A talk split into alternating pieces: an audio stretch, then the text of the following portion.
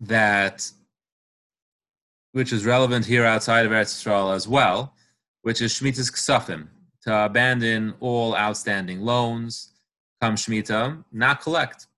Someone owes you money, got to forget about it.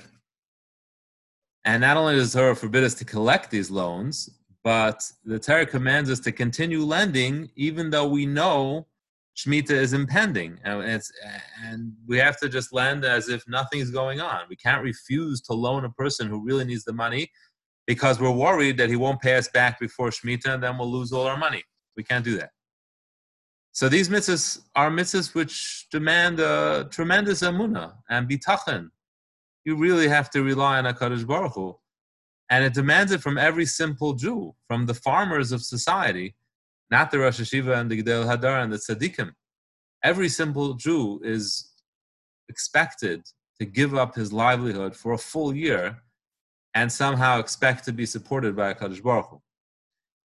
then the next parasha, Parashas Bechukosai, demonstrates how how much Hakadosh Baruch Hu demands this of us and how important these mitzvahs are, because the Tochacha, when it goes through all the terrible punishments that come as a result of not keeping Shemitah. The ultimate punishment is Galus, and that the Pasuk says that Galus comes because Klal Yisrael didn't keep Shemitah. So that means Hakadosh Baruch Hu holds us up to the standard to such a great extent to have a Bitachon, trust in Him, expect our livelihood to come from Him, that there's a punishment of galus. We get sent out of Eretz Yisrael as a result of not keeping these mitzvahs. The Mishnah in Pirkei Avos, this week's parak, and the fifth parak coming week, explains that one of the things that bring on dever, brings on magefa, pandemic, an epidemic, is not keeping shmita properly. So a different kind of punishment for shmita, which is not keeping shmita properly, bring, brings on a epidemic. The Kli Yakar, famous Kli Yakar on, on Chumash, he wrote a sefer called Amudei Sheish, and in the Hakdama of the sefer, he writes an interesting story. He says that how did he have time to write this sefer? He was a Rav of Prague, and it was a big city, and it was a very important city, a very important position. So he was swamped always with uh, the, the duties of a rabbi. But he said he got a little sabbatical. He got a reprieve, but he says it wasn't a reprieve that he want. It wasn't the sabbatical that he desired. The reason why he had this little sabbatical from his duties is because he had to run away from Prague. Why did he have to run away? Because there was an epidemic. And the epidemic was raging through the city. So they ran away to escape contamination. And they ran to a city called Bishit, somewhere else. I imagine in Czechoslovakia, might be in Hungary. And they ran pretty far from Prague in order to be able to escape this, this epidemic. And as a result, he had free time, right? Something I can, I can relate to as a rabbi get some free time when there are epidemics. So that's how he was able to author the Sefer. And he writes, he says a little pshat in this Mishnah, why it is that the punishment for Shemitah is an epidemic. Because he says that an epidemic has, of course, its most direct effect is people die, people get sick. But he says there's always also a secondary effect, and that's gullus. You get you have to run away, you have to escape contamination, you have to keep yourself healthy and keep yourself alive. So you run away to try to survive, and then that's galus. And the punishment for shmita, he says, is galus. That that we do see in the pasuk that that's the punishment for shmita. So if we don't keep shmita, dever is another form, another way, method that Hakadosh Baruch Hu brings on galus. And I think that we also are experiencing a form of galus because what is galus? What's so terrible about running away, going away? What's terrible is you lose your community, you lose your connection with your shul, you lose your connection with your friends, your close family. You're being far away. Being far away from from family and friends and the people you love means that you can't connect with them. You can't you can't um, join in their simchas. You can't participate in their life events. And in this aspect we're all experiencing the gullus that's inherent in every epidemic in every magefa.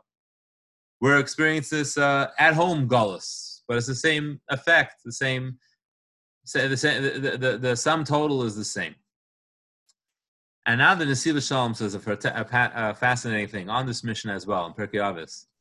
He says that the reason why not keeping Shemitah deserves that particular punishment of Galus, why is it that when you don't keep Shemitah, Hashem sends us out of Eretz Yisrael? So he explains because in Eretz Yisrael, Hakadosh Baruch Hu was a lekei haaretz. There was no intermediaries. There were no malachim. Hakadosh Baruch Hu ran Eretz Yisrael himself, and we felt that, and you could see that. And there was an oh, more open when we weren't in Galus, when Hashem were in Eretz Yisrael. It was more clear how everything was coming from Hashem, and we were getting for all our sustenance, all our parnasa, we were getting it from Hakadosh Baruch Hu. He says if something was decreed on Rosh Hashanah in Eretz Yisrael, you could overturn it, no problem. We had that kind of connection with Hakadosh Baruch Hu. And that's why Hashem expected such kind of level of bitachon and amunah to be able to just give up your livelihood for a year because you're living with Hashem. You should know that your your sustenance is from Him. You should know your parnas is from Him. And if we don't appreciate that, then we don't deserve to live in Eretz Yisrael. That's why Golus is the punishment for Shemitah. And I think it's pretty clear to all of us that when Hashem brings a Magefa, especially like this one, it forces us into solitude, the stay at home Golus. He wants us to come around and start recognizing His presence. Everything that Hashem grants us is for the purpose of recognizing that it's from Him. And one of the best ways to strengthen our amunah and bitachon is to turn to tefillah, to talk to Hashem and ask Him what we need and want, demonstrate that we believe He listens. And that's the only way to get things done is to davening. So that's a, one of the best ways to, to start working on amunah and bitachon. Part of our kavana when we say Tehillim is is should be as is said in the Ribono that some of us say Friday night. It's in the Siddur before Eshes Chayil. So we say Terachmeni Oid Begalusi. Hakadosh Baruch Hu should have mercy on us and Galus Legaleni to redeem us, but to, to inspire our hearts to love you, Hashem. Nesiv Shalom continues, and he says that that's really where the true Galus is, is when we feel abandoned by Hashem, we feel far from Him. And that's what we could utilize to Tehillim the way David HaMelech utilized Tehillim to demonstrate how much he loves Hashem, how much he wants to be close to Hashem. He expressed all that through saying Tehillim, and we can utilize Tehillim for that purpose as well, and thus try to get ourselves out of this galus, both physical galus and ruchnius diga galus. We're going to say now, capital Kuf